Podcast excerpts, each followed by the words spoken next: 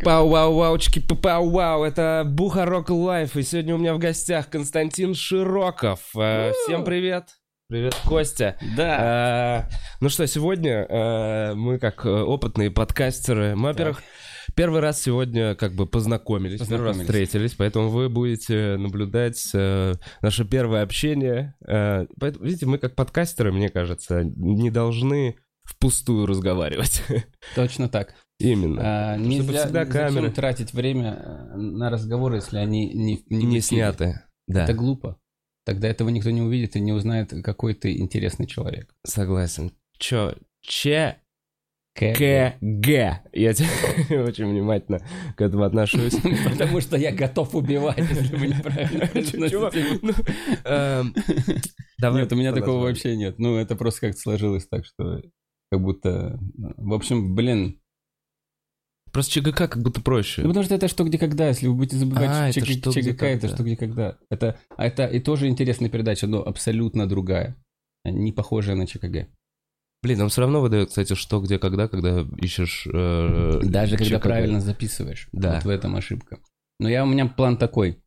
Что, где, когда идет сколько лет? 40. Надо идти дольше и выйти вперед. Нужно, чтобы они умерли, даже, понимаешь? Все. Им придется умереть. Чтобы весь клуб перестал существовать. Да, точно так. Вау. Я жду смерти Бориса Крюка. Непосредственно выжидание. Я думаю, тогда стрельнем, Бов.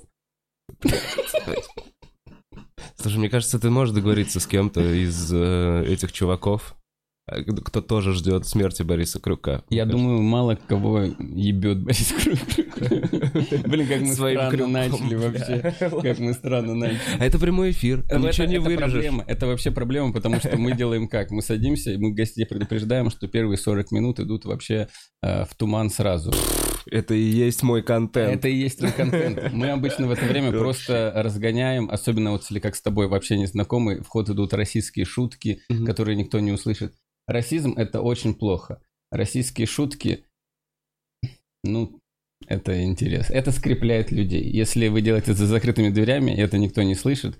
Почему? Российские шутки в лицо тоже приятно же. Да, но если человек это не обижает, то, конечно, то всегда, да. Так мы с Самвелом и общаемся.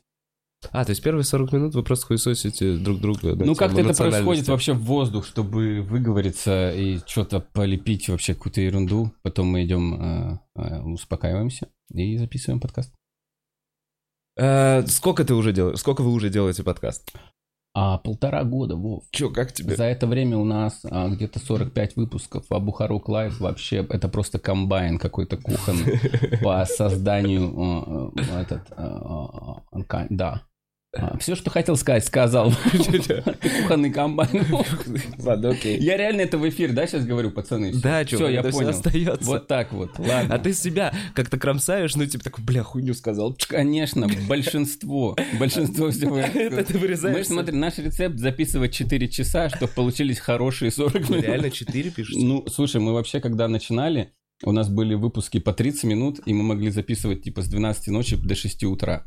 И вот из этих 6 часов съемок получалось 30 хороших минут. Блин, круто. Но потом как-то забили. Нет, сейчас у всех дела, сейчас у всех гостей концерт через какое-то время, и мы записываем 1:40. Слушай, 6 часов ты пиздец, ты заебался это все отсматривать, мне кажется, нет? Да, это было вообще неправильно. Мы поняли в какой-то момент, что это, не рабочая схема. Я еще не умел пользоваться вообще ничем. И моя жизнь проходила так, что мы записывали подкаст. Я ровно неделю его монтировал. И в день новых съемок выкладывал. И, мы снимали еще, и я снова шел монтировать. Я ничего не умел. И жизнь остановилась примерно. И ты вот в этом просто монтаже постоянно пересматриваешь. Ужасно совершенно. Своих косяков, каких-то глупых фраз. Ты такой, бля...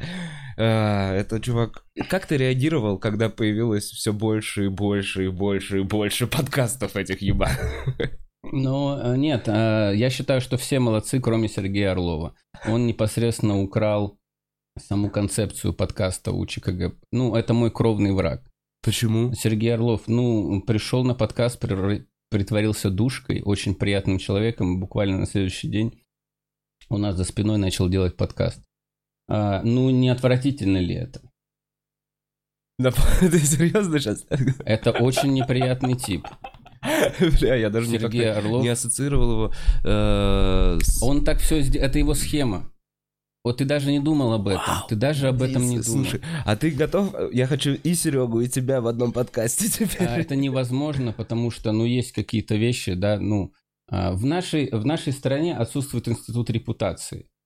Вот его надо возвращать. Интересно. Если человек совершил ужасный проступок, не надо жать ему руку, я так думаю. Давай подробнее. Как ты себе представляешь институт репутации? Я впервые о нем слышу. Видишь, у нас же нет. О, слушай, да. Это, кстати, интересная тема. Не, давайте сразу скажем, что Сергей Орлов замечательный парень, и это все полная чушь. Но нет, ты не знаешь про эту историю, потому что правда так случилось. Ему начали угорать, я начал оставлять ужасные комментарии под его подкастами. Начал хейтить, причем я прям записывал, с запасным выходом. То есть очевидно, что если ты хоть немножко имеешь чувство юмора, то ты поймешь. А там начался полный бред. Меня люди начали защищать. Кто-то говорит: Костя, да ты что? Нет, это Джо Роган вообще-то. Ты смотрел подкасты Джо? Не вы выдумали подкасты. И даже те, кто с нашего подкаста ЧКГ, они такие: да ладно, ну правда же. Я такой: остановитесь. Но настолько в какой-то момент заигрался, что просто такой: да наплевать, это будет война. И ты до сих пор ее ведешь? Нет, война, знаешь, как она должна была закончиться нашим живым подкастом в Хопхеде. Да, и там все прикольно прошло, но, к сожалению, мы вообще потеряли звук. Нереально смонтировать, потому что все было против нас. И как-то, с одной стороны, уже это было, что мы проговорили это все, как бы апогей был, но не в эфире. И поэтому как будто... в целом. Надеюсь, понятно объяснил. Люблю Сергея Орлова, поэтому и позволил себе на него наехать сразу. Правильно. Вот. Какие-то подкасты сам ты слушаешь, смотришь, что-то любишь, может быть, не из как раз, не знаю, нашего стендап-тусов. Мы не про русские или про русские? Да что нет, угодно. Я просто не понял, что ты спросил. Но тебя какие смотришь подкасты еще? Тебя смотрю... Кроме русских? Да. Ну, вот этого Рори Сковел с другом, друзья по переписке, они вообще бешеные. Вот это люди вообще... Рори Сковел — это, конечно, просто дичь. Но это просто человек, У него, по-моему, тоже прямые эфиры, и там просто пам-пам-пам вообще, там шутки, разъебы, это дичь вообще. Билл Бёрр подкаст видел, но он со зрителями, да? Это вообще классно, когда он сделал со зрителями, мне очень понравилось. И кого-то же я еще слушаю. Нет, никого не слушаю больше. Про русских все понятно, всех в основном. Успеваешь? Нет. А мне делать нехер. Нет, знаешь, я шумозависимый человек. И я все делаю, да. У меня прям с утра проснулся, включил. Я зачем-то себе сделал это напоминание на Ютубе, типа, скажи мне через 4 часа, что, хватит смотреть Ютуб. И я нажимаю кнопку «Пошел в жопу Ютуб» раз 5 за день. Он всегда играет. Я люблю поэтому длинные видео. Делайте 2-часовые подкасты. Все. И просто меньше буду выключать, включать. И классно все. Прикольно. Я из таких людей. Короткие видео не люблю. Блин, а я наоборот. Я понял, что долго я не выдерживаю. Я свой подкаст не могу долго смотреть, точно. Я твой тоже не могу долго смотреть. Не, знаешь что, есть такая проблема сейчас. Боюсь смотреть с комиками, потому что стала какая-то... у тебя, кстати, это редко. Я стал ревностно относиться к хорошим заходам. Я прям такой... услышал? Да, потому что очень много записано, но очень редко проверяю. И если что-то я слышу где-то в седауне, кто-то начинает говорить, и буквально слово, я такой: ой-ой-ой, промотать, даже если будет похоже, я этого не слышал. Вот так вот. Поэтому иногда боюсь с комиками смотреть. Странно. А даже ты вот про стендап как раз давай поговорим. Потому что я вообще, честно говоря, только издалека и только по слухам знаю про стендап и видел посмотрел вчера этот серьезный разговор. Я так понимаю, это работа с залом. Ты выходишь неподготовленный. Ой, мы можем об этом потом поговорить. Вот и говорим. Короче, это вообще странная штука была, серьезный разговор. Я с ума сошел после тура. Прям как-то, физически. Я находил себя просто на кухне в 5 утра, разговаривающим с окном и разъебывающим прям зал. Ну, ты когда 3 недели это каждый день... Джокера сцена. Ну, что-то такое, вот просто, ну, вот мы ездили каждый день, ты 50 минут стабильно на сцене, mm-hmm. стабильно сильный адреналин, вот это все, и ты приехал домой, и просто ты такой, а сегодня я дома, получается, ну, я чай пью сейчас, а в это время вчера, вот, месяц я провел вот так. И что-то я сошел с ума, и такой, забью-ка я через месяц, попрошу, скажу, давайте это что-то будет странное на 2 часа примерно. И думал, что напишу сырой час за это время. То есть думал, что это будет какая-то полупроверка. Потом потом осталось 3 недели. Я такой, ну я за 3 недели что-то же напишу, ну много же всего. Потом 2, потом ничего я не писал. И где-то уже за 3 дня я уже сидел и такой, сейчас наберу Самвелу, скажу, давай устроим, ну, ЧКГ подкаст лайв. Ну, потому что... Короче, концепция так и не была определена. Я сказал просто Насте, администратору Хубхеда, что давай это назовем серьезный разговор, я просто выйду и буду разговаривать с людьми. И потом, и прямо в это время выходит... Ну, первый раз я увидел Билла Бёрра живьем. И я такой, блин, где? Я вот так буду делать. Ну, где-то в ютубах. Что он живьем делает, да. И я примерно я такой, да, вот хочу так, но... Ну, так хочу. И вот так и сделал в целом. Угу. А про стендап. Я не нашел ни одного видео со стендапом. Все правильно. Почему? Ну, я потому что думаю, что не надо торопиться. Я записал после тура все, что, значит, говорил все это время. И сейчас мы сняли еще Funny Stuff новый. Настолько лучше по качеству, чем то, что снял я. Именно по качеству съемки. И я такой, блин, надо бы переснять. Но мне уже как будто материал надоел, и я делал какую-то техничку, на которой пытался переснять, ну, короче, ничего не получилось толком, я думаю, надо просто выпустить, и все. Так что минут 30-40 мини-EP выйдет мой. Стендапа выйдет. Да, где-то через... Ну, блядь, когда-нибудь выйдет, извините. У нас большие проблемы, короче, я не знаю, как это делают остальные люди. Вот это все раз, и у всех графика резко. Ну, вот какие-то перебивки крутые. У нас вообще все плохо. Мы пытаемся сейчас переделать... Ну, то есть, мы вроде как возвращаем сейчас стендап, и поэтому нужно как-то его оформить графически. Старый — это просто то, что Костя такой, а если вот так вот значок вот на такой фон сделать, вообще, может быть, чужой, не знаю. И вроде как сейчас как раз время переделать полностью оформление канала, и у нас это идет ужасно. И я человек плохой, я одного дизайнера прекрасного, Антон, из Перми. Кинул. Не кинул ни в коем случае, загнобил просто, начал его, просто его руками делать то, что мне хочется, все стало хуже. Бля, я все оплатил, сказал, Антон, прости, я ужасно поступил. Ну, то есть я... И ты не взял все равно первый его вариант? Ну, я как бы не отказался от него, но передал другому человеку, с которым такой... Но тот такой, я пойду в другую сторону. Я такой, почему мы так долго работали? Я оплатил всем, кто что-то присылал. Ну, как ложный вызов.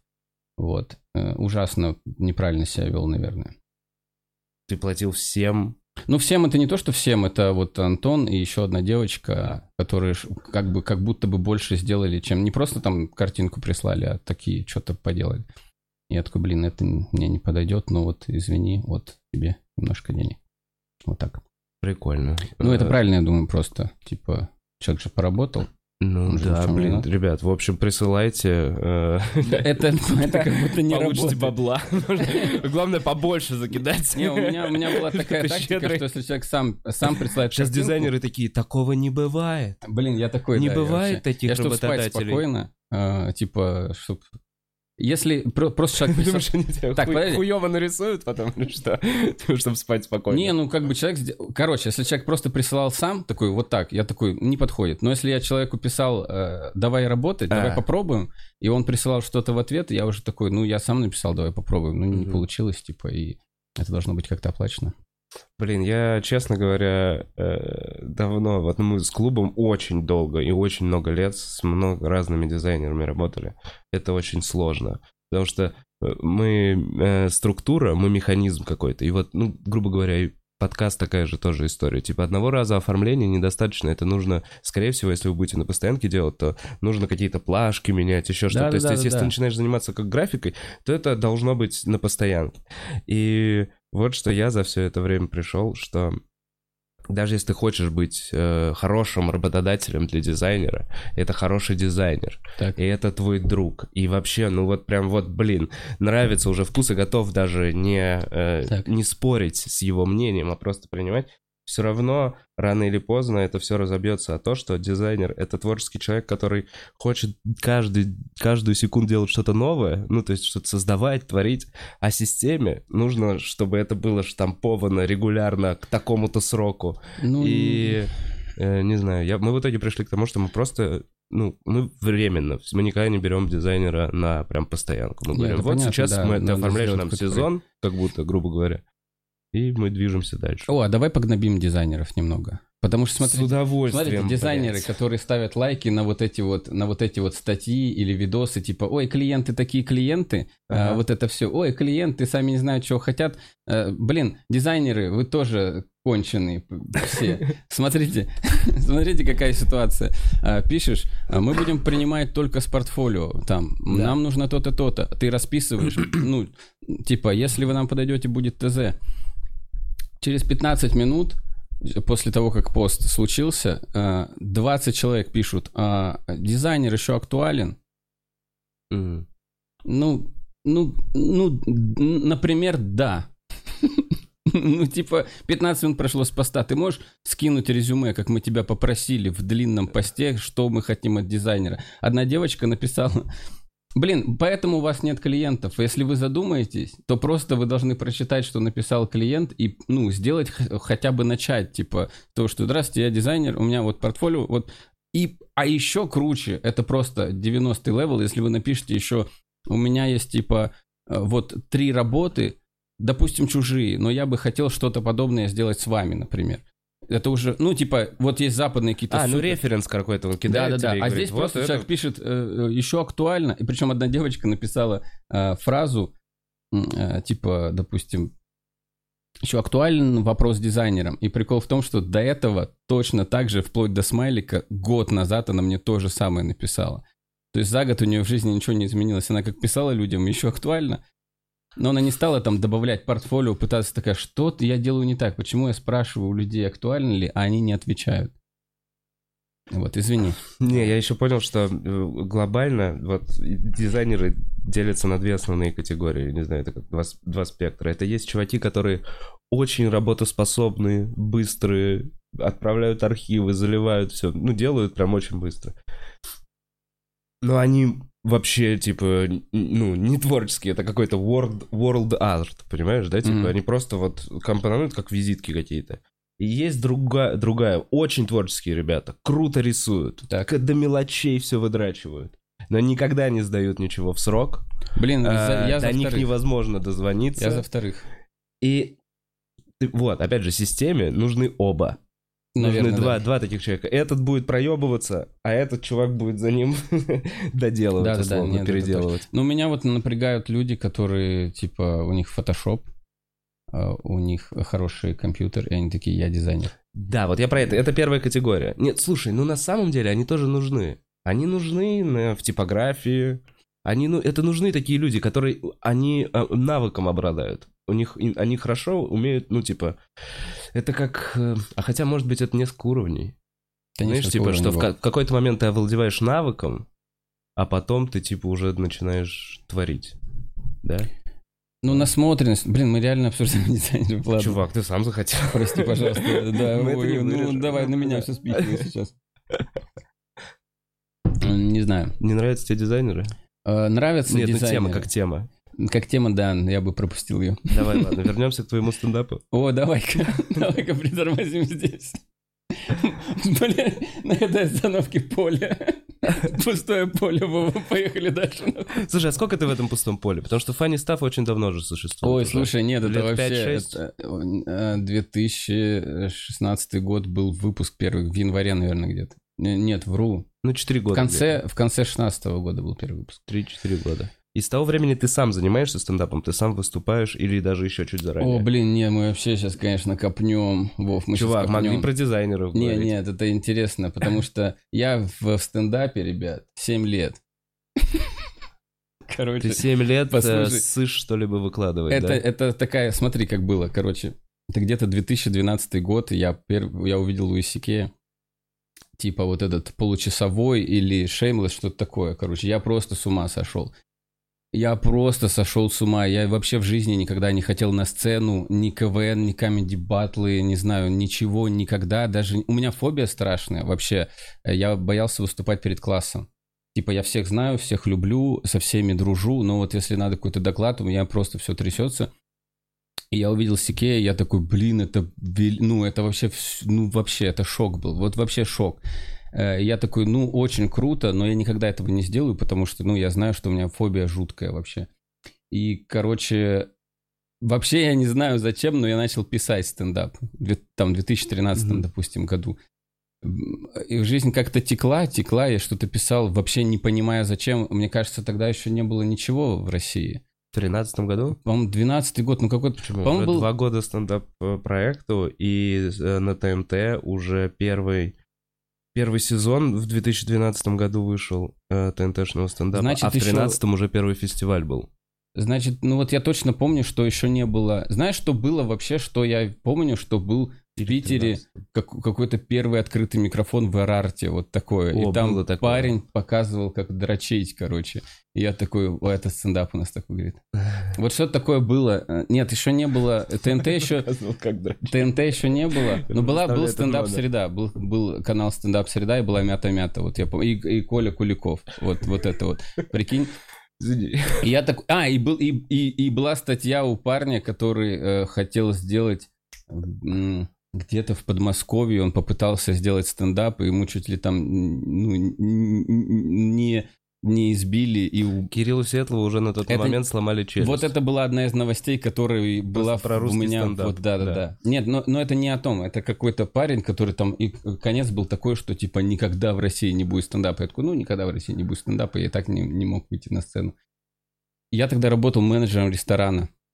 Я помню, что я просто в этой бытовке писал стендап, вообще не понимая, зачем я его пишу, и депрессовал очень жутко. И типа шли какие-то годы, я чем-то занимался, там бизнес и не бизнес, и я вот ходил и такой, блин, круто было. Угу. И потом вот это ТНТ и все остальное. И потом Funny Stuff вообще случился, когда какую-то я вообще лютую депрессию поймал. Это самый, наверное, худший период в моей жизни. Это была, наверное, какая-то клиническая депрессия, которую я пережил вообще в одиночку. На самом деле, я первый раз об этом говорю. Я, наверное, даже с пацанами не особо это разгонял. Это об этом знает моя жена, что я был просто в каком-то черном чулане. И ходите к врачу, я потратил на это 3 года жизни. Тебя врач вывез? Нет, я в том-то и дело, но это было не настроение, это была какая-то клиника, короче, со мной случилось. И потом... И, короче, все это как раз развязалось в этот момент, когда я такой, мне надо быть около стендапа, я, может быть, буду снимать парней, что-то еще. Я тогда уже начал выступать, но я такой, я хорошо начал выступать, но такой буду... Блин, давай чуть упорядочу немножко, так, мне хорошо. Просто правда интересно, но чуть я уже потерял нить. То есть, получается, 13-й год ты просто пишешь в кладовке. Давай вот я скажу, как было.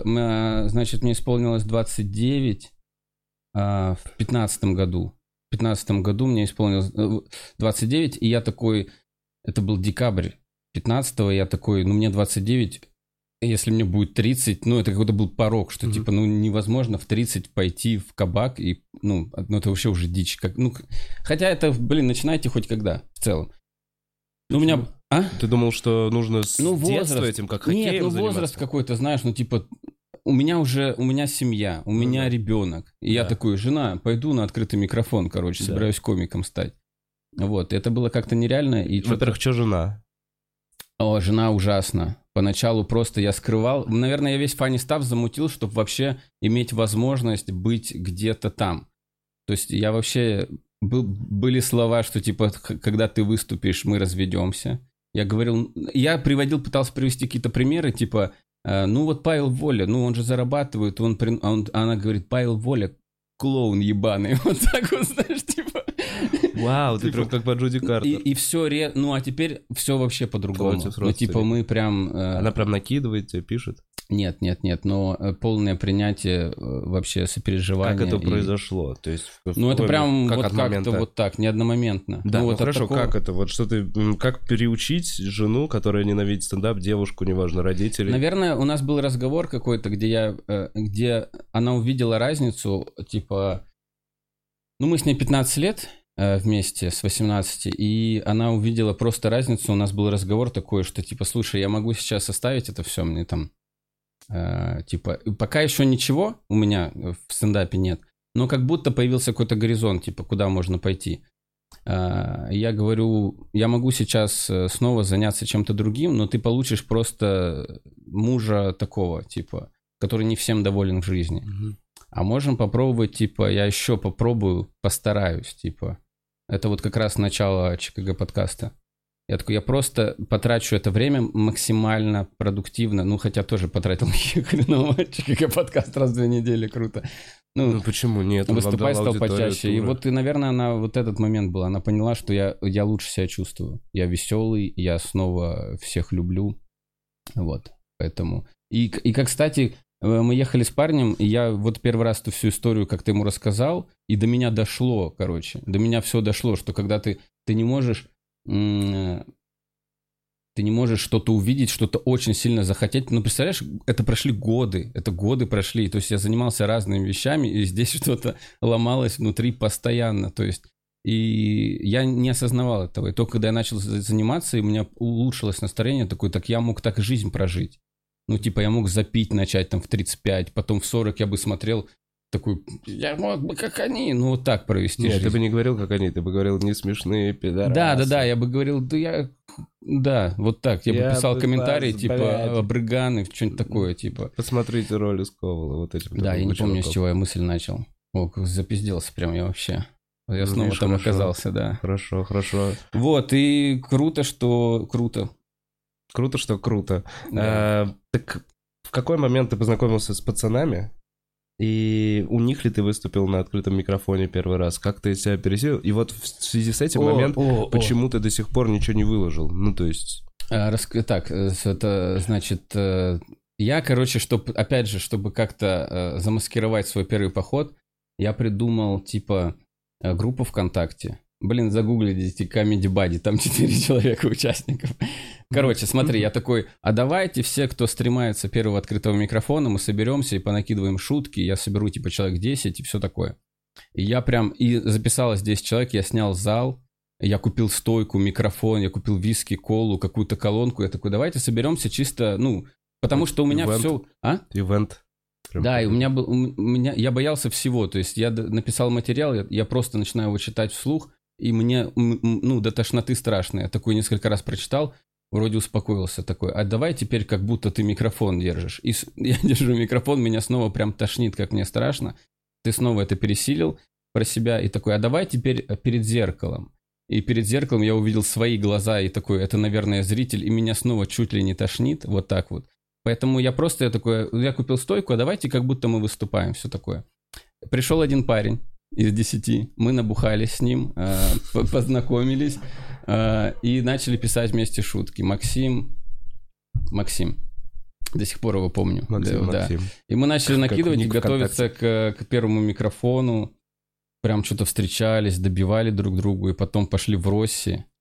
Я написал 5 минут. Выходит бородатый, толстый...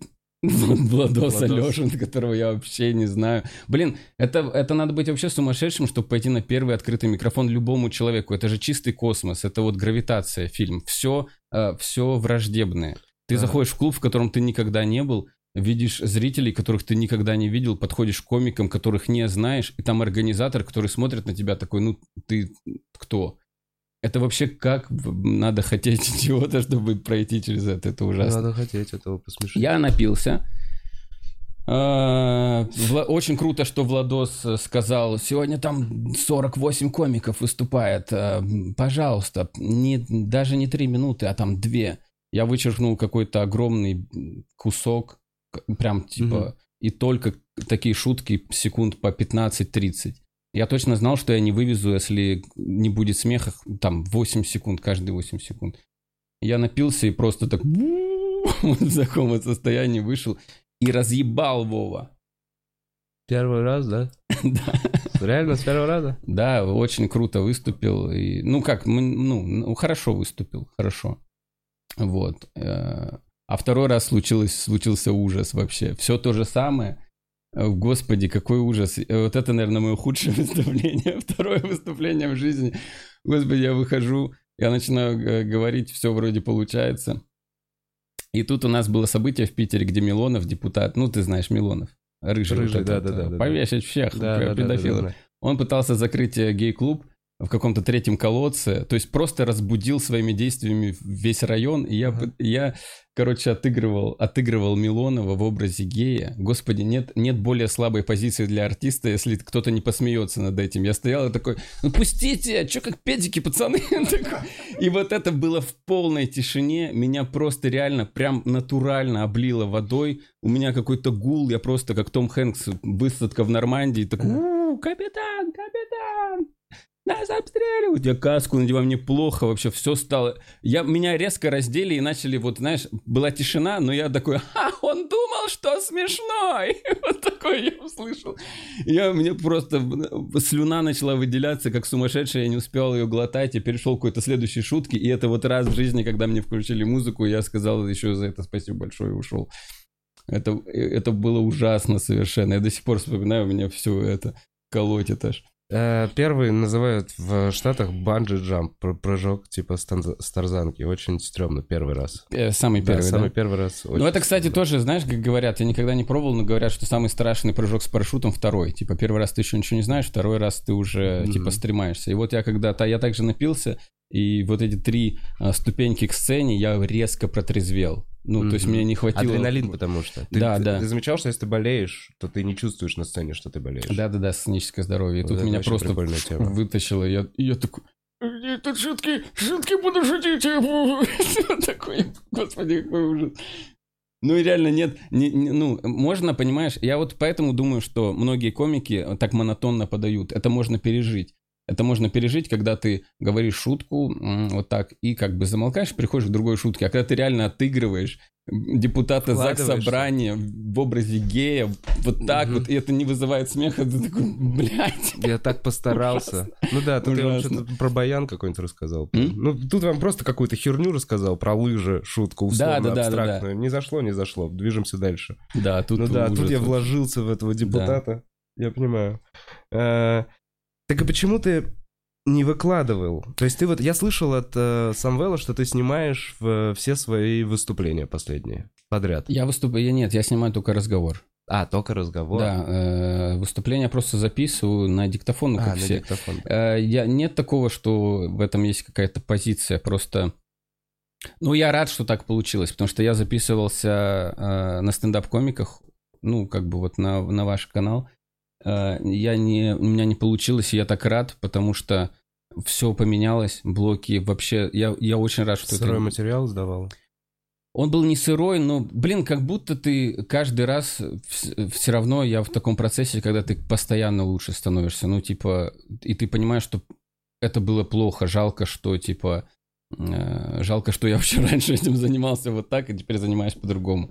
Типа, и вообще после тура это ужасно. Я еще записал, когда я это все записал, я узнал самый страшный факт, что нет момента в жизни шутки, когда она закончена. Она постоянно может стать лучше. Это ужасно, что нету такого момента, когда такой, это точно, с этой шуткой больше ничего не сделаешь. Так плохо, так нельзя жить. Мне кажется, так сложно писать. То есть тебе нужно сформировать и такой, все, этот блок закончен. Ты можешь так сказать, но потом ты двигаешься дальше, ты пишешь что-то и такой, блин, если я подвяжу это сюда, то я и здесь рефрен, больше раскрою. Нет, если я заберу вот то, что я хотел записать, если я заберу сюда, это совсем по-другому раскрывается с тем новым, что я сейчас сделал. Это вообще станет частью большого блока. Вот так вот, типа, глупости наговорил, да? Извините.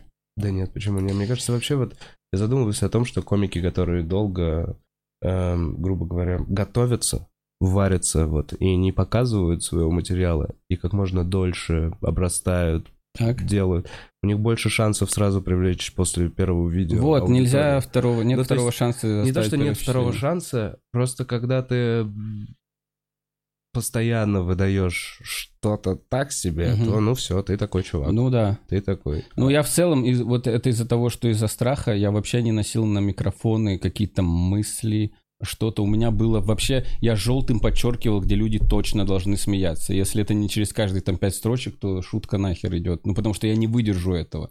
Ну стоять на сцене в тишине тогда. Вот. Была мысль какая-то хорошая, жаль, потерял. Сейчас легче? Сейчас, конечно, да. Но есть какие-то моменты, слушай, например, вообще почему серьезный разговор? Я прям на первом серьезном разговоре сказал, слушайте, я очень давно выступаю, но не могу пить на сцене. И поднял кружку, знаешь, она трясется. Я говорю, вот смотрите, я кайфую с вами капец, типа, а вот рука делает вот так. И вот теперь рука не трясется на серьезном разговоре, понимаешь? Но есть плюсы какие-то, даже такие. То есть, ну, это чисто физиологически. То есть я прям кайфую давно уже, но иногда вена такая, а хочешь вообще не дышать сейчас? Я чисто буду так пульсировать, что ты сдохнешь сейчас на сцене. Вот так вот. Вот. Какой был вопрос? Я много говорю, да? Нет, нормально. Это в интересную для тебя тему вошли. Видишь, дизайнеров было не очень. Да, а тут про стендап ты такой, блин. И нет такого, что я такой, не буду выкладывать, но вот придет день, и вы увидите. Нет, просто вот так получилось. Записал не с самой лучшей реакцией, не самой лучшей технически, и все равно, наверное, выложу, потому что надо выкладывать все-таки. Вот. Иначе-то это зачем все? Ну да, иначе зачем, конечно, это все? Действительно, конечно. Ты же подкаст не ради стендапа делал. Да. Или ради подкаста, ради стендапа. Да. Не, я просто подумал, что это самая простая... это вообще тоже история, потому что мы готовились снять... Ну, прошло больше года с того момента, когда мы точно решили снимать шоу. Это должен был быть прямой эфир, это должна была быть эта херня со звуками, но это должен был быть Бухарог Лайв, короче. Да. Вот, и мы так долго к этому вот что-то, каких-то пытались найти людей, которые это все снимут. Это еще было, ну, не сегодня, когда все шарят, типа микрофоны, прямой эфир, вот это все. Мы сидели реально, и был чувак, который говорил, нам нужно 3 айфона. Только на айфоны можно снимать прямой эфир. Ну, вот такие времена были, короче. И в какой-то момент... Мне такую же штуку говорили, когда вот, в какой-то момент мы просто задолбались, и я сказал Самвелу, мы просто начнем. У нас есть 2 микрофона, мы просто начнем что-то делать. И вот и начали. Опять я не на тот вопрос ответил, да? Блин, я уже не помню вопрос, честно говоря. А разве это не признак приятной беседы, Вов? Именно. Так, а чего, может быть... Поотвечать на вопросы еще, или... Давай посмотрим просто, пишут что-то или нет. Блин. Я уверен. Знаешь, что я хотел спросить? Так. Выгоняешь Самвел? Блин, кстати, я из-за этого здесь. Самвел оформил ИП, и его 40% он просил чисто уже кидать на счет. Да, но мы с ним так тоже работаем. Самвел сейчас, конечно, в выигрыше, потому что у него доля в ЧКГ, в Бухарог. Он сейчас в Куджи уже договаривается. В Седауне размытая доля, там неясно, там что-то в районе четверти. И потихоньку двигает Орлова тоже в переговоры. Слушай, ну я ему как раз вот сейчас собирался присылать счет, потому что мы пока работаем в минус, и раз у него доля, то он должен скидываться. Это его не интересует. Нет, ну... Это его не интересует. Мы как раз сейчас ушли в минус, и он... И начали звучать слова «Костя, это твой канал». Да. Кого это волнует. Да. Ну да, мы пока... Радует, что мы пока ни разу не... Ну как ни разу? Ну, мы почти не вкладывали. Я много вкладывал в Funny Stuff, но подкаст, прям была в какой-то момент позиция, что типа, ну, мы выпускаем, мы кайфуем. Вы начали просить чаще, ну, присылайте деньги, мы готовы в целом. Да, и вы на донаты это все сделали. Да, и у нас просто, на самом деле, было много денег. В первый вот раз, когда я просто наехал на зрителей, такой, да вы затрахали, звук не нравится, блядь, понятно, что он хуёвый. Микрофоны говно, потому что и денег на них нет, типа вот так. И прям нам так прилетело, что мы даже шкаф купили. То есть мы когда уже купили... Микрофоны забили хуй. Не, мы купили микрофоны, типа стойки, мы купили стол, за которым сидеть, мы купили кресло, мы купили уже все, и осталось еще 5000, и мы такие, ну, шкаф тогда получается. Наушники у нас дорогие, типа, ну, такие, которые классные. Вот, и мы такие, ну, еще на шкаф, получается, остается. И покрасили, и перекрасили офис, из которого съехали через 5 месяцев. Неплохо, слушай, донаты, да? Звучит... Да. Причем оказалось, что, ребят, кто собирает донаты, просто оставляйте карту Сбера, она самая удобная, и вот люди именно туда накидывают бабки. Всем большое спасибо, потому что мы забываем сказать спасибо, типа, потому что всегда какой-то перфекционизм, что мы, типа, снимем что-то крутое, какой-то отдельный скетч про то, как мы любим наших подписчиков, ну, патреонщиков, ну и подписчиков тоже, конечно, вот, но всегда как-то не доходят руки, но, ребят, я засыпаю, и вот так я засыпаю и говорю, папики, вот у нас Ярослав Левченко, вот так, друзья, вот эти, здесь столько, всех люблю. Слушай, расскажи мне, реально Patreon, Сбер, вы и то используете, и Patreon, и Сбер? Да, и что-то еще. А на Ютубе? Яндекс деньги. Ну, это вообще там бешеные проценты. Чисто. Да, переводим сразу в офшор и вот выигрываем на транзакциях с креветками. Там сложная схема взаимозачетов, но если... Ну, ладно. Блин, ну клево, что вы скрешились с креветками. Вот. С ними сложно, конечно, транзакции. Так, Костя, вопрос. Расскажи, как ты жил в США. Нихуя себе. О, я жил в США. Откуда ты знаешь? Вот так вот. Там кто-то знает. Прикинь. Блин, это вообще, это умора. Это вообще мы можем только об этом говорить. У меня миллиард историй про США. Я поехал с будущей женой. Она сказала, я точно поеду по work and travel, типа, в Америку. Угу. А я представлял Америку, что, ну, там людей убивают за крекеры. Вот так я себе представлял. Ну, причем она хотела в Нью-Йорк, и я такой, ну, я не могу оставить женщину всей жизни, типа, я буду здесь сидеть, а потом... Ну, смотрели фильм «Исчезнувшая»? Вот не хотелось оказаться вроде в роли Бен Аффлека в первых 30 минутах. Я поехал, и, ну, по work and travel у нас был контракт. Мы должны были... Мы, значит, работа такая. Аркейды, ты знаешь? Аркейды — это такие парки аттракционов. В Америке, да, запрещены, да, игорные, да, значит, казино, кроме зон. Где индейцы, где, да, резервация. А аркейды — это то же самое, только нет прямых денег. То есть ты зарабатываешь много тикетов, приходишь и говоришь, вот на эти тикеты могу велосипед. Тебе сразу дают велосипед, деньги тебе никто не дает. И это такая, типа, на берегу океана. Я понял, там вот эти монетки еще сыпятся. Да. И вот я был тем человеком, который засыпал монетки в автоматы, ходил в супер уебищные рубашки, все такое. Вот этими вещами занимался. Так 3 месяца? Нет, так прошел месяц, который тоже был наполнен какой-то вообще... Ну, это вообще... это какая-то вообще другой мир. Ну, мы приехали. Ты такой, я еду в Америку. Со светлыми все равно чувствами. Ты едешь на другой конец страны, ты останавливаешься в Париже. Там что-то 12 часов. Вы прилетаете в Нью-Йорк. Там ты спишь ночь почему-то на автовокзале. Вообще непонятно, в ожидании поезда в город Рио-Гранде. Вы едете в Рио-Гранде, не спавший уже 36 часов. Агент вам показывает дом и говорит, мы заедем в другой город. Почему мы тогда такое решение приняли? Мы заедем в другой город и сделаем покупки. Мы такие, да, мы там купим велики, да. Мы покупаем велики в другом городе фактически. И кто-то из нас говорит, а давайте на великах доедем обратно. Не спавшие 36 часов. Мы такие, да. И мы начинаем ехать. Это вам по 18 лет, да? Да, где-то 20. И мы доезжаем, девчонки идут куда-то за продуктами, а я начинаю убирать хату и выбрасываю все наши деньги. Ну, конверт с $1500. Все, что у нас есть вообще на первое время в Америке. И я не знаю об этом. Я прибрался, жена приходит, говорит, а где наши деньги? Я такой, я не знаю, ну, где-то... И проходит долгое время, господи, эта женщина уже тогда знала меня хорошо, она села и такая... Нет ли вариантов, что ты просто выбросил его в мусор? И мы оба смотрим на вот эту американскую мусорку, которая за окном, знаешь, типа...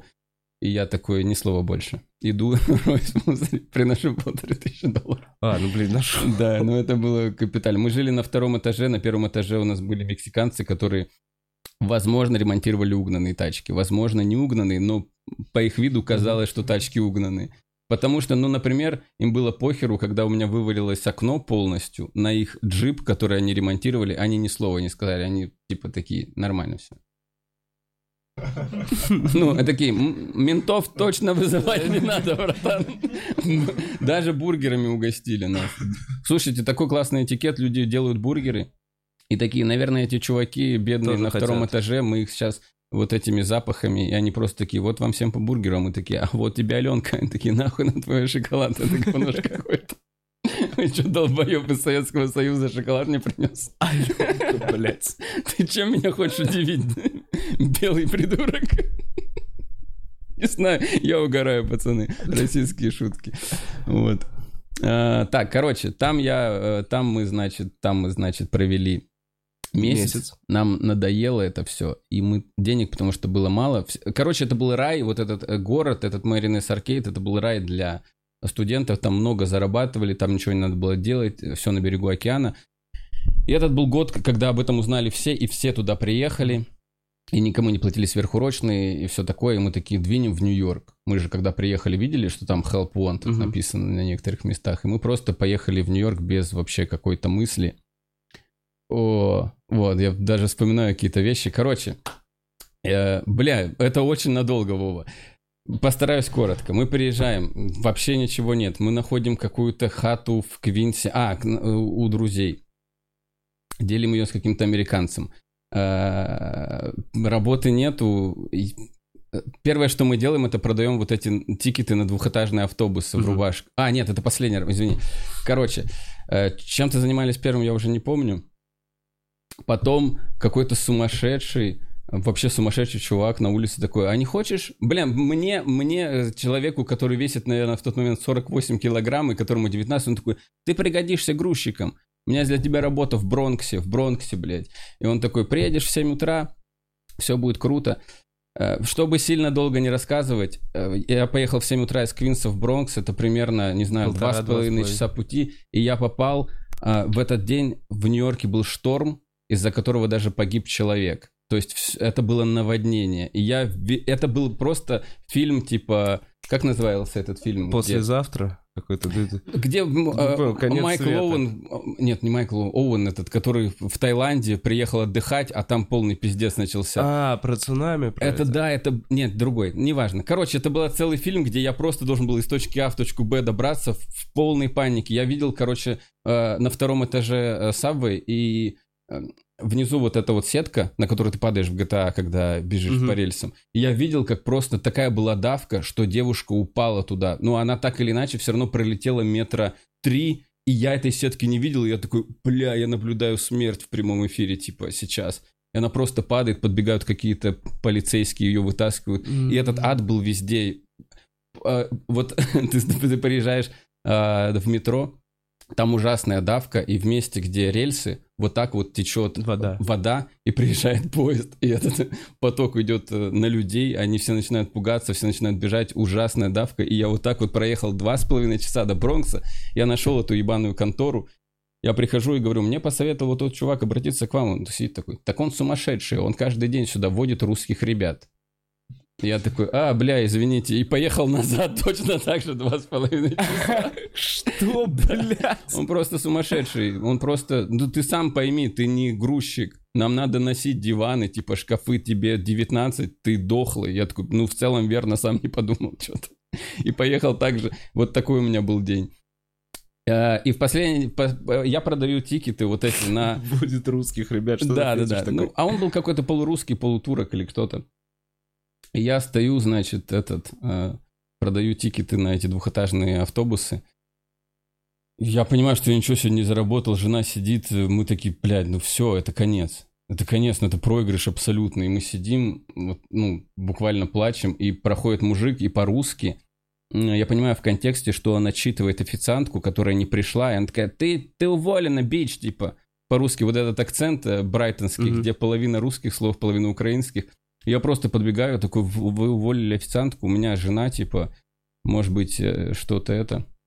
И он такой, да, приходи, а ты что делаешь? Ты? Это вообще я попал на Игорь Соломонов, господи, не забуду никогда. Мужчина, который, единственный мужчина, который довел меня однажды до слез на Пятой авеню, говорил, Костя, ты хочешь работать или, сука, мы расстаемся прямо сейчас? Ты помнишь, что тебе хавать было нечего, пидор? Я такой, я первый раз, я в жизни, я обычно в этот момент я говорю, пошел ты в жопу, ну, и, а я просто сижу и говорю, Игорь, пожалуйста, ну, мне нужна работа. Ну да. Короче, кто он такой? Америка. Кто он такой? Это мафиози, который это криминал. Мы продавали, если вы когда-то были в Нью-Йорке, да это вообще во всех городах это есть, стоят картины продают с видами города. Это незаконно, это работа незаконная. Угу. И работа супер денежная, потому что вы просто распечатываете копии каких-то картинок акварельных и продаете их за $20. Угу. В чем страх? В любой момент может подъехать полицейский пазик нью-йоркский, из него выйдут люди, ни слова тебе не говоря, начнут тебя собирать, и потом вежливо тебя запихнут туда. И ты поедешь уже в суд, а? Стоп, сейчас одну... В каком моменте отвалился? Когда я могу пописать сходить? Не, он сейчас вернется. А я все равно хочу пописать. Вернулась. Блин, я как будто пописал уже. Ну вот. И короче, интересно. Вот это было. Подъезжает милицейский пазик, и тебя сворачивают. И забирают. И забирают. Да, но один раз я сыграл просто душку. У меня был просто сложенный стол. У меня было все сложено. Меня просто ждали, пока я выйду из Старбакса. И я выхожу и такой... И меня... Они сваты, то есть этим занимаются сваты. Они в касках, блядь, они в брониках. И они такие, братан, пойдем. Я такой, куда? Что случилось? Это не мое. Нет, да. Я такой, что случилось? Они такие, это незаконно, illegal, типа, это все, поехали. Я такой, незаконно? С кем я связался? Нам надо позвонить менеджеру. Он такой просто увидел, как я на ломаном английском это все говорю, и он такой, слушай, открыл бумаги и такой, можно торговать только в субботу и воскресенье, на Пятой авеню, на Бродвее, типа, в будние дни это запрещено, и мы будем... Давай, я тебя увидел первый раз в жизни. И я не хочу тебя увидеть на этом месте снова, да. А поскольку... Короче, Америка. Моя работа была такая. Я должен был развести девочек на 5 точек. Потому что это были тяжелые большие ящики. Девушкам платят... Девушки продают сильно больше. Потому что они прям за неделю... Она могла продать за неделю картин и уехать на Ниагару в субботу-воскресенье. Типа вернуться и снова продавать картины и поехать в Лас-Вегас. Типа я зарабатывал сильно меньше. И мне просто платили типа еще по $20 за то, что я помогу им, развезу. И сам я становился всегда на уебищное место. И у меня были такие ситуации, когда вдруг я узнавал, что на Бродвее остановилось место. Я вот так раз ставил эту штуку, тележку. И видел, как издалека очень медленно едет сват и забирает всех. Я такой, похуй, это Бродвей. У меня есть минут 40. Я раскрывал, все эти картины ставил. Начинал жутко быстро торговать. Прям вообще мятыми купюрами. Подъезжал этот сват. И говорит, вот так вот. Ты чё, сука, ты ебанутый? Мы видели, как ты раскрываешься. Тут люди убегают. А я в этот момент просто кидаю упаковку людям и говорю, $20. Сейчас, шеф, 5 минут. Короче, я очень хотел сделать, знаешь что? Так этого и не сделал. Я очень хотел сделать такую картину, где у меня будут какие-то фотографии, особенно прикольные из Америки, и чтобы в рамке вот так по бокам штрафы, вам нужно явиться в суд 1 сентября, 5 октября. У тебя куча штрафов? Конечно, мне просто написали там, ну, очень много. И ты не въездной же теперь? Это неправда. Как ты это разрулил? Я никак-то не разрулил. Я знал американцев, которые говорили, блин, забей хер, ты собираешься, типа, в следующем году в Америку? Я такой, наверное, я не собираюсь. Они такие, ну, года через 3 об этом все забудут. И все так случилось. Ну, и ты уже ездил потом? Я не ездил, но я уверен, что это не страшно. Вот. Ты знаешь, что Незлоб возвращался специально в Америку на суд, чтобы ему там не закрыли? То есть он превысил скорость? Ну, это там не то, что суд. Там, блин, короче, забейте хер. Забей хер, Вова, дела сделаны, все закончено. Слушай, перестань. Но ты поднял бабла или просто чисто провел 3 месяца в Америке? Я в какой-то момент... Нет, я прям работал. Блин, это... Короче, это было так. Я просыпался в 5 утра. Засыпал я где-то в 2 часа ночи.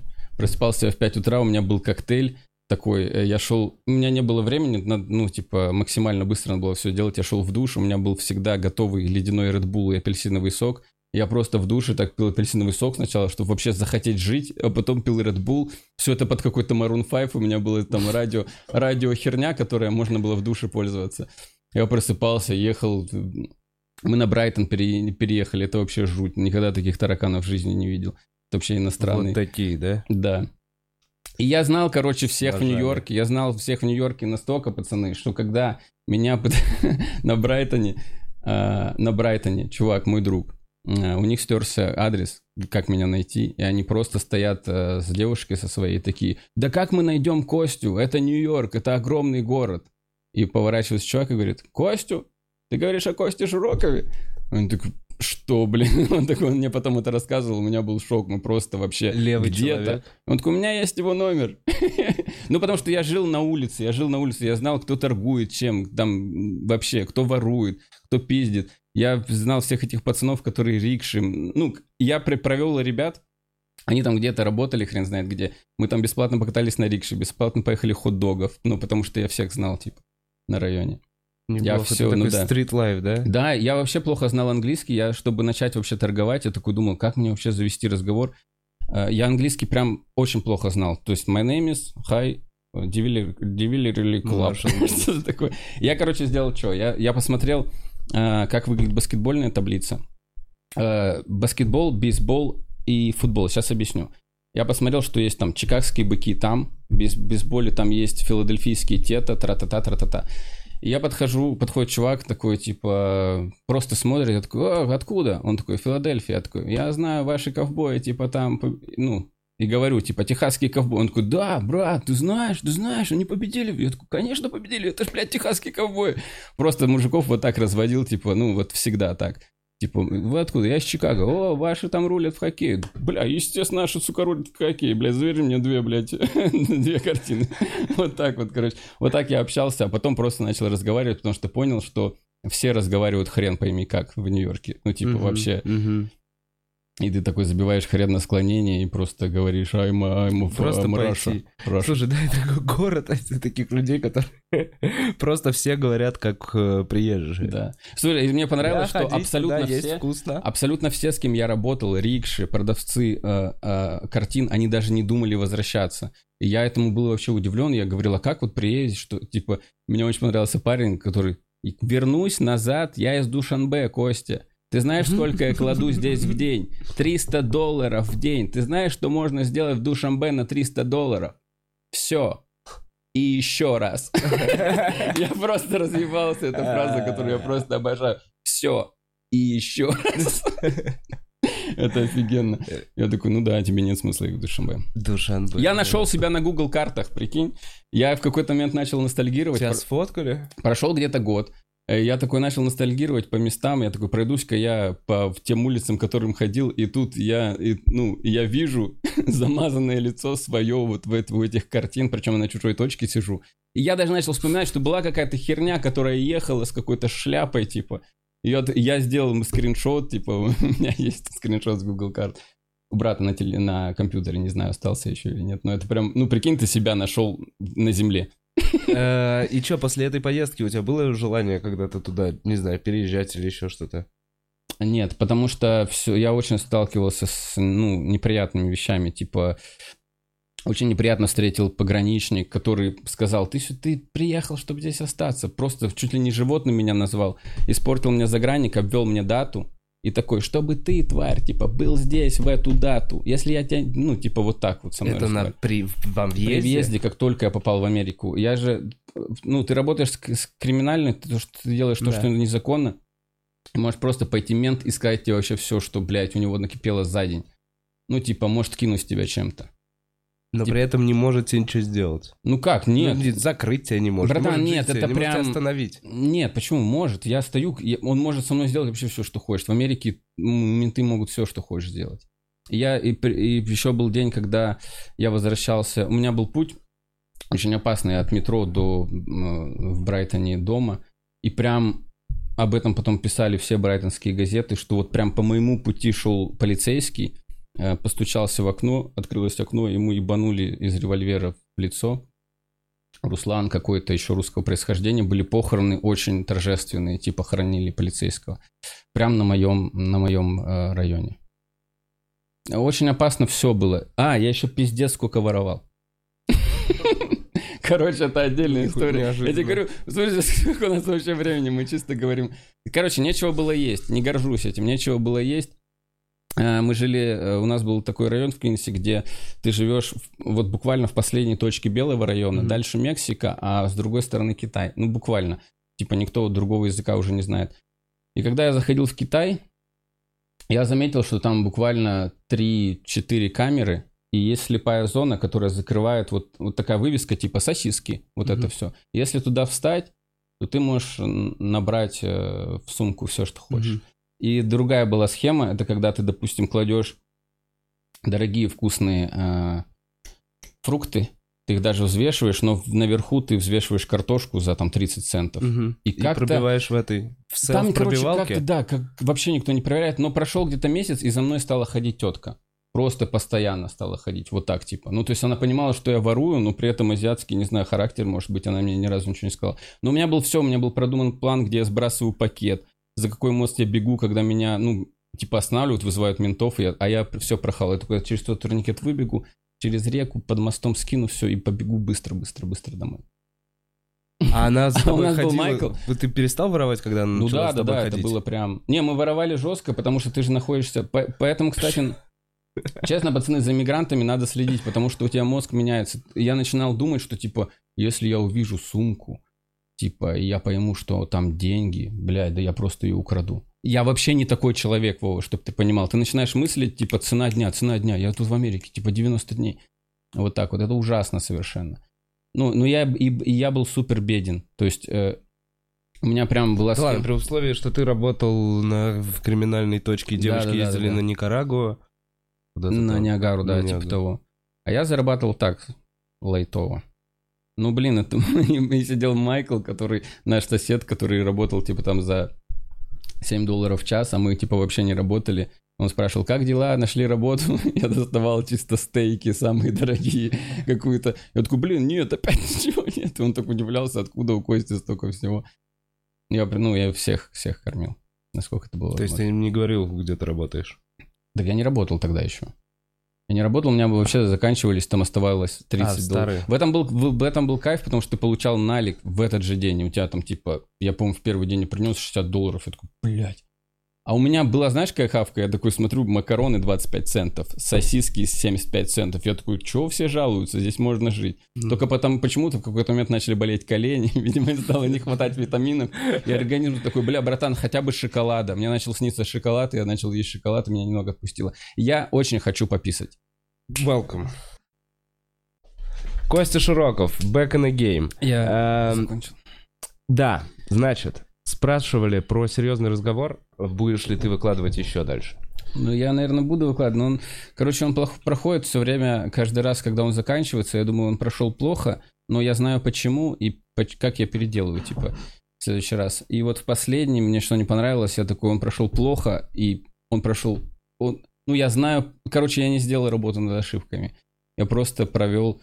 Блин, я такой, будет тема родителей. Я поговорю о родителях, о их глупых правилах, а началось с того, что я такой, кого пиздили родители? И весь зал начал рассказывать, как их пиздили родители пылесосами, шлангами.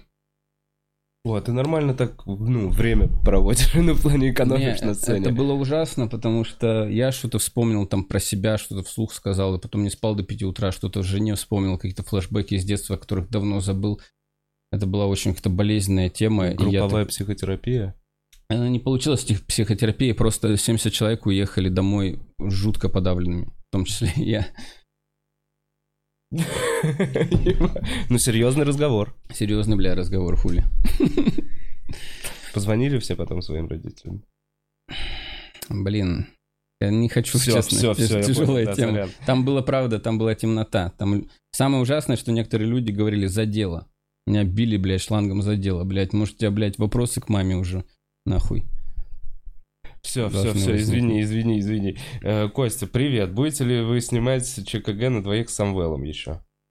Да, вот следующий как раз. Следующий на двоих. Блин, я боюсь, что вот что случится. У нас такое было после тура. Мы после тура где-то через 4 дня собрались снимать на двоих, ничего не получилось, потому что, мы все время вместе, все время разговариваем, мы просто сели такие... не хотелось разговаривать просто. Да, лица друг друга не хотелось видеть после тура. И сейчас мы тоже через 7 дней мы тоже... Я хотел вот как раз записать перед, но у нас не получилось. И мы запишем где-то через 3 дня, если получится, да. Круто. Вот.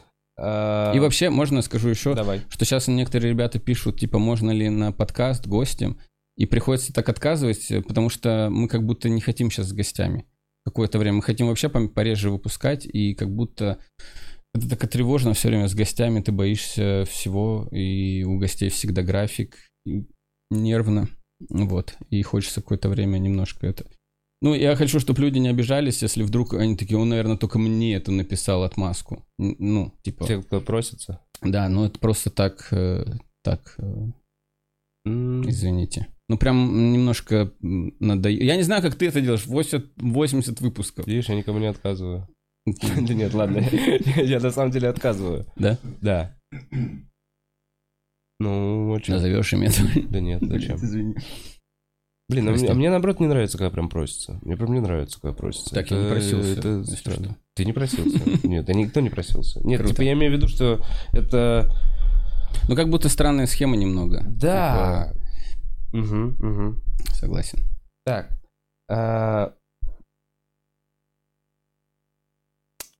Почему... спрашивают, почему у тебя нету материала с какими-то историями, как из Америки? Или хотя бы на шоу истории. Но Костя Широков записался на техничку в это воскресенье. Это будет такая очень лайтовая. Что-то мне кажется... Блин, я опять забыл вопрос. Почему нет истории? Про шоу истории. Короче, нет, у меня, не знаю, может быть, сейчас меняется немного настроение, но я такой... Шутка должна, блядь, выполнять там 3 функции. Она должна быть смешной. Она должна быть идеально упакованной с точки зрения маркетинга. Ты положил эту шутку на полку и такие, бля, мы ее возьмем. И сверхзадача. Это должно быть глубокое что-то, там, 3 уровней, чтобы... Вот так, типа, я подходил к шуткам. И поэтому у меня материал очень такой кубики. Я, типа, хернёй не страдаю. Понял? Звучит, как будто ты страдаешь хернёй. Наверное. Кубики. Нет, ну, в смысле, все, знаешь, так упаковано. Типа, все должно быть закончено, сделано. Слушай, ну вот я вот тебя уже, извини, что перебил, зачем? Просто у тебя... Я прям через все вот наше общение, первое, вижу некий вот этот перфекционизм. Ну, такой, типа, я вот как раз мне не нравится, любую шутку можно еще раз доделать, еще что-то. И вот ты такой, в шутке должна быть и сверхзадача, и еще что-то. Да. Так, а мне кажется... Я вот сейчас с тобой прям не согласен. Круто, мне кажется, что в выступлении шутки должны быть разные. И тогда это как американские горки, это как кино, это как, не знаю, они как секс. Они в любом случае не одинаковые. Они же не одинаковые. Да, но смотри, любая шутка... Вот знаешь, да, что, типа, условно, вот есть 5 очень смешных комиков. И они все 5 будут вместе выступать. Угу. И вот все равно из этих 5 кто-то будет менее смешной для определенных зрителей. Кто-то кому-то понравится чуть меньше, потому что... Так он лох, Вов. Нет, он просто в сравнении с этим... Не хочу быть таким человеком. Я угораю. И вот так же с шутками. Смотри, так же в твоем материале. Если ты собираешь 5 болтов, то среди этих 5 болтов подряд один уже становится не таким болтом. Это правильно, поэтому есть и шутки, которые для того, чтобы, типа, немного... Чтобы был разный темп. Да, ну это понятно, но у нее должна быть цель, она должна быть типа оправдана вот здесь, должна быть. Я потихоньку от этого отхожу тоже, я становлюсь попроще немного. Вот серьезный разговор тоже помогает. Просто я еще вот серьезный разговор... Извини, вот мне кажется, это плохая схема, типа выйти, и я начну рассказывать истории из Америки. Ну это, блин, не... Почему? В шоу-истории это нормально. В шоу-истории, да, наверное, в сторителлинге. Но я там нет, я расскажу короткую шутку про аквариум. Слушай, я на самом деле... Историю. У нас нет, ну то есть ни одного. Все пытаются делать стендап, а сторителлинг в целом крутой жанр, которым заканчивают свои концерты люди. Ну, то есть, да, это нормальная тема, потому что это тот же самый типа жанр. И вот мне кажется, что тоже вот этот вот краудворк, это, ну, вот то, что ты выложил, вот это серьезный разговор, это такая возможность, ну, не сильно не рисковать. Да. Это вот именно такая штука. И ты боишься вот этого как раз первого впечатления? Нет, не скажу, что боюсь, но я понимаю, наверное, когда-то, может, такое было, но нет, это вопрос чисто технический. Я готов, вот как только нам сделают оформление, мы начнем выпускать выпуски, и один из них... Это, звучит как только сделают оформление. Не, а как я выложу такой, 7 лет, ты же сказал уже 7 лет. Я, извини, да, и там точно будет. Нет. Но мне кажется, что это, опять же, как прыжок с тарзанки, как прыгнуть в прорубь, какая-то штука. Ты прыгнешь первый раз, окажешься в этой воде и такой, бля, как заебись, почему я давно сюда так не прыгал? Нет, все не настолько стрёмно. У меня есть какой-то там в Funny Stuff, я где-то там в 9 выпуске, я выкладывал просто с открытого микрофона видео. Просто с открытого микрофона выложил видео. Не знаю, что еще.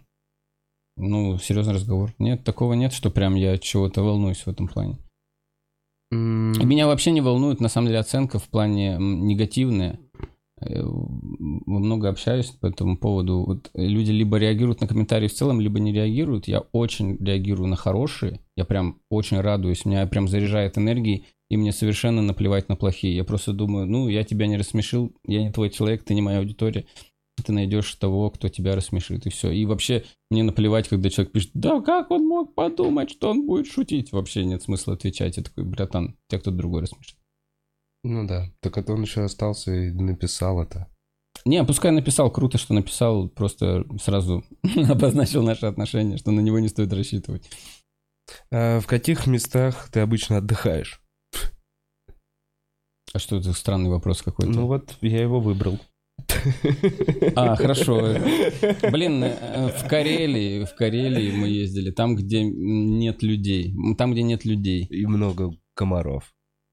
Не знаю, мы съездили, два раза мы, по-моему, были в Карелии. Вообще, мы сняли охотничий домик, я, жена и ребенок. И ребенок не скидывался. Ребенок, получается, не скидывался, но я меньше добавил, чем жена.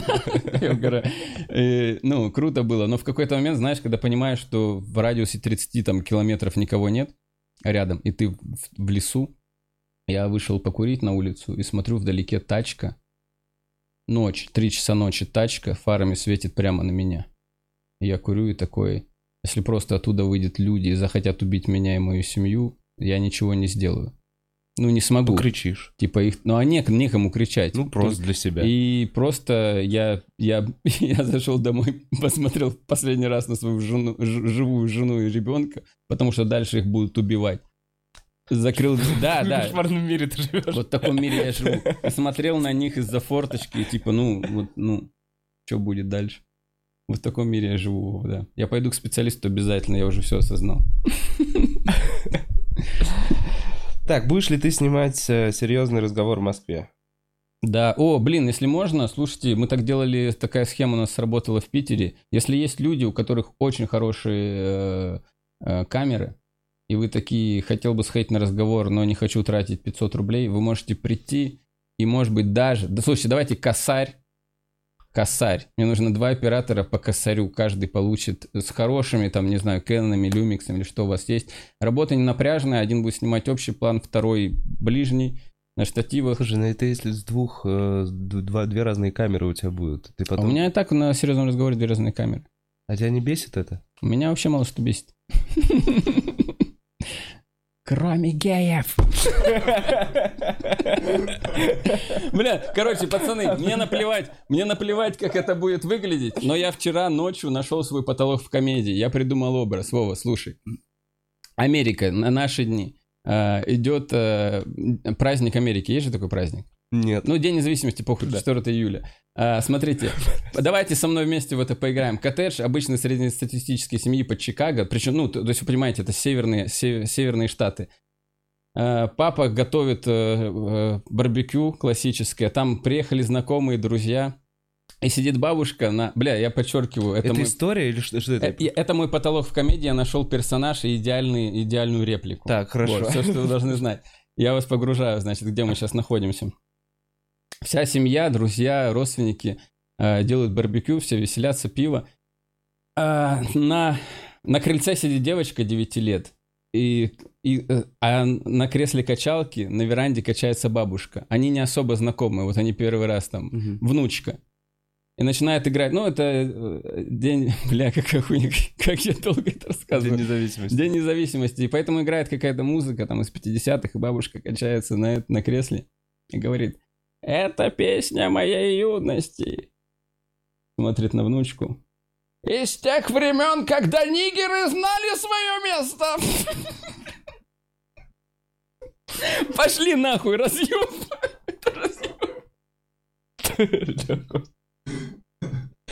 Нет, вообще, Вов, ладно, прости. Хороший был подкаст. Блин, очень жаль, что прямой эфир, как глупо. Вот мое худшее выступление. Это было такое, что ты начал уже рассказывать и такой, типа, может не надо.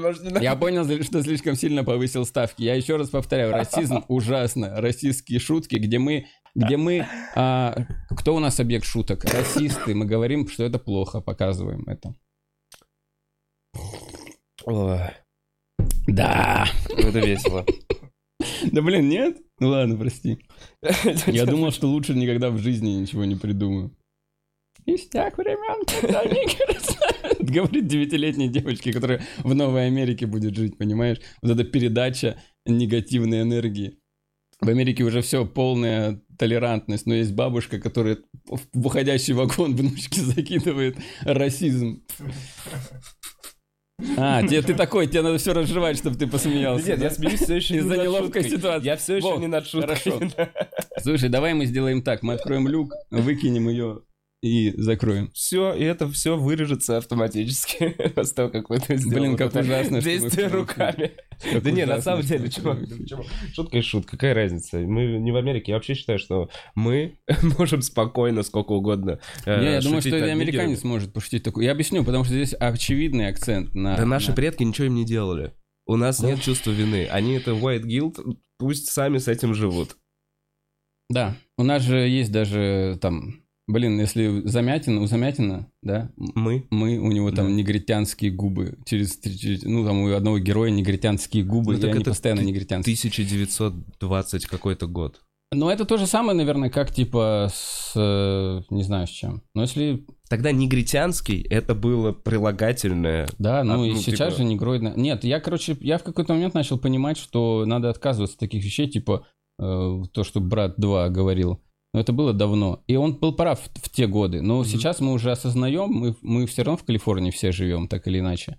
Ну, благодаря Netflix там и YouTube. И мы все равно понимаем, что даже если ты сам чувствуешь, что ты должен об этом сказать, что да мы их не угнетали, мы можем так говорить. Но значит, наверное, не можешь. Если ты уже чувствуешь этот негативный оттенок, то зачем так говорить? Ты можешь сказать, блин, темнокожий. Этого достаточно типа. Нет, там я ничего не скажу. Да в любом месте, нет, в любом месте сейчас же уже как будто скажут... Там книга нельзя говорить. Почему?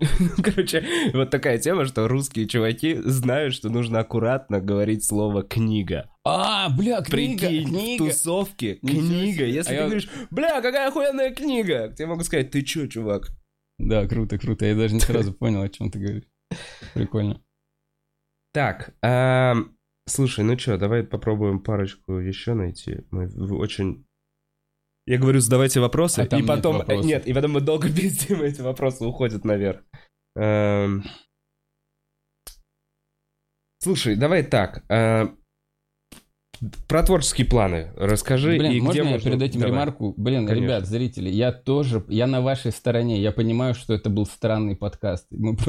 Я просто говорил ерунду. Нет такого, что я такой, охуенный подкаст, Вов. Я тоже понимаю, как все прошло. Чего? Вот это вот у себя бы ты бы это вырезал.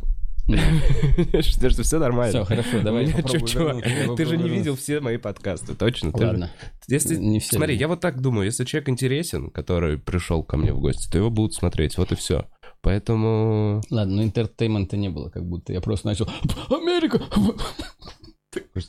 Кость, все было отлично. Ладно, давайте, два вопроса, и мы... Один из лучших подкастов, реально, где тебя можно увидеть в ближайшее время?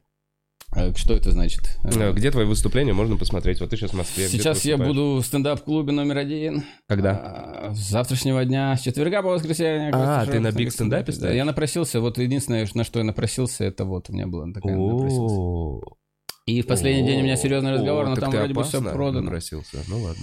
Слушай, у меня был такой план, что я... Короче, был план такой, поеду-ка я на неделю один в Москву, зона комфорта, прощай, вот это все... Сделаю в первый день сольник, в последний серьезный разговор, напрошусь к вам в клуб, типа... А потом, и прям в это время звонит Самвел и такой, слушай, я хочу сольник такого-то числа, но, может быть, мы сделаем двоих, и мы поехали вдвоем. И, с одной стороны, сильно круче, потому что вы вдвоем, да. Блин, вы в хате, да. Вы все время вместе.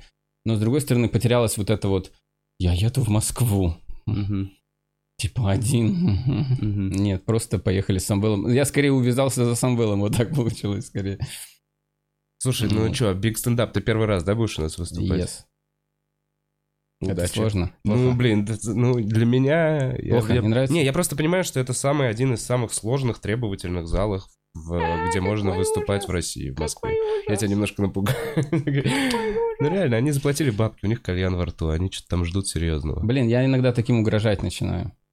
Тем, что да я никогда не уйду, вы что, охуели? В нашем случае они достают стволы и начинают стрелять. Ну, блин, меня однажды убьют на сцене.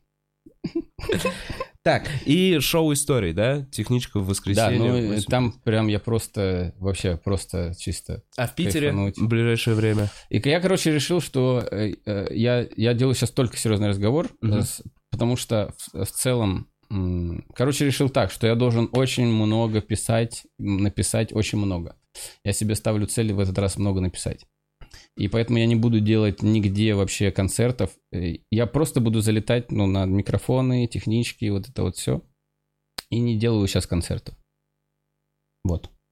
Серьезный разговор скорее, чтобы, может быть, как будто бы вот еще осталось у меня 2 попытки серьезного разговора, чтобы я перестал ныть после каждого, что типа, да нахрена я все это делаю. Люди выходят, говорят, нам понравилось. Я такой, да говно какое-то. Вы жрете кал, вам нравится это все. Я должен стать лучше.